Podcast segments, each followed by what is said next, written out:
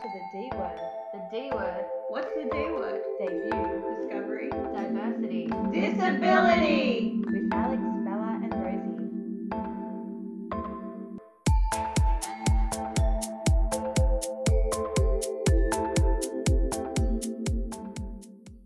Hello and welcome to the first episode of the D Word for 2022.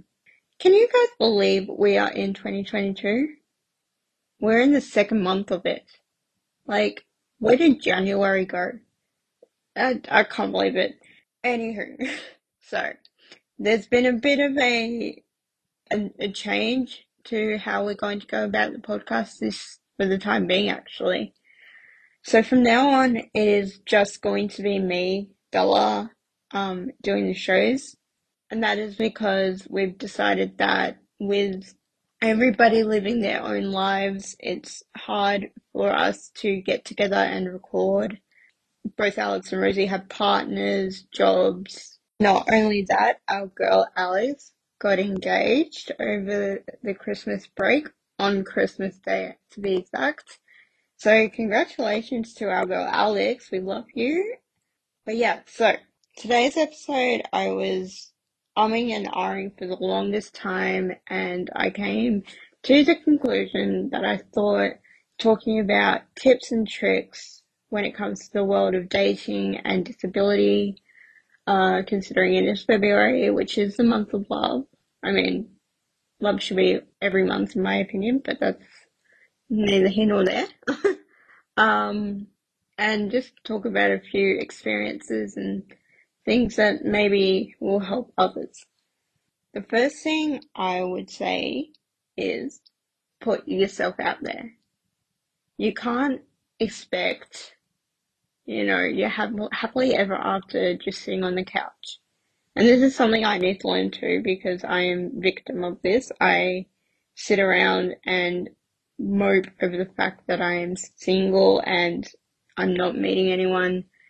I'm forever being told, well, you need to actually leave the house to meet someone. And while that is true, there are other ways of going about it. You can um, try online dating. You can do apps, which I have tried in the past. They haven't been too successful for me, but that's not to say it won't be for you. The main thing I would say about apps though is that go in it with an open mind. Don't go in it with heaps of expectations because if you go in it with a million expectations, you're going to get hurt. So I would say go in it with an open mind, have fun. You know, you don't have to meet the one. Don't go in and thinking, okay, well, this is how it's going to happen. Um, the first person I'm going to talk to is going to be the one. Go in it, have fun. Who knows? I, I'm pretty sure, and don't take my word for it, but I'm pretty sure, um, Tinder has an option on it.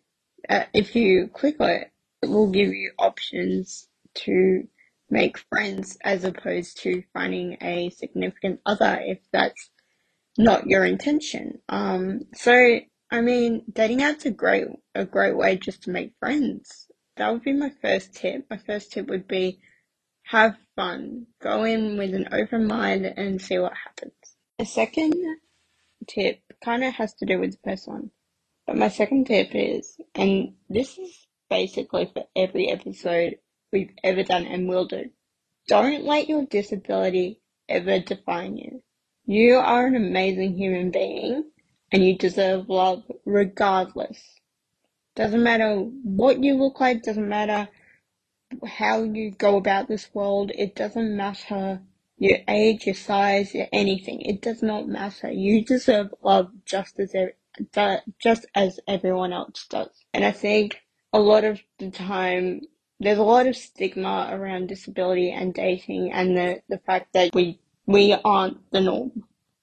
And therefore we, you know, don't date and we don't deserve love. Yes, the heck we do. Okay? That's it. That's the tip. You deserve love. Along with that, I think be confident in who you are and your disability. I mean, don't make your disability the sole focus, but accept who you are. Like, you're amazing. You've got this awesome disability. It makes it makes you who you are. So embrace that. Confidence is sexy, guys. So, you know, yes, you have a disability, but that's not it. You have an amazing personality. You achieved all these other things. And if you rock up and you're confident in who you are, human being, trust me, oh boy, people love that. My final tip would be please, please, please do not just settle for anyone. A lot of the time in the disabled community, especially, we tend to feel like the first sign of affection and love and romance we get is the only time we're ever going to get it. So we might as well take that and run with it. More often than not, that will lead to unhappiness. Yes, a lot of the time, time frames are a big part of it. Like, for instance, for me, I wanted to have kids and a stable relationship, if not married, by the time I was 30. Now I'm 25. It's not looking like that's going to happen for me. I mean, who knows in the future what tomorrow's going to hold.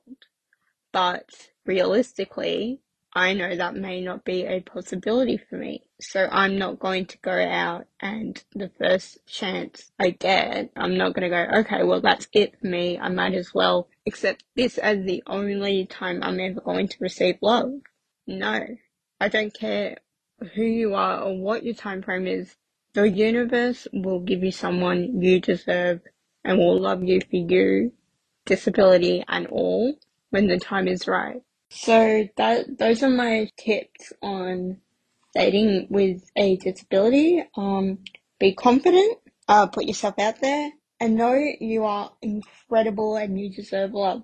And if someone doesn't think you do, then that has a lot to say about them, not you. You just keep being you, you keep doing what you're doing, don't change for anybody, and the right person will come along, I promise you.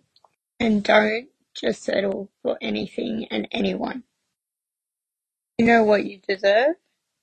Don't settle for anyone until you get exactly that. Do not settle until you get what you know in your heart you deserve. I hope you enjoyed today's episode and I will see you next week with a new topic. Bye.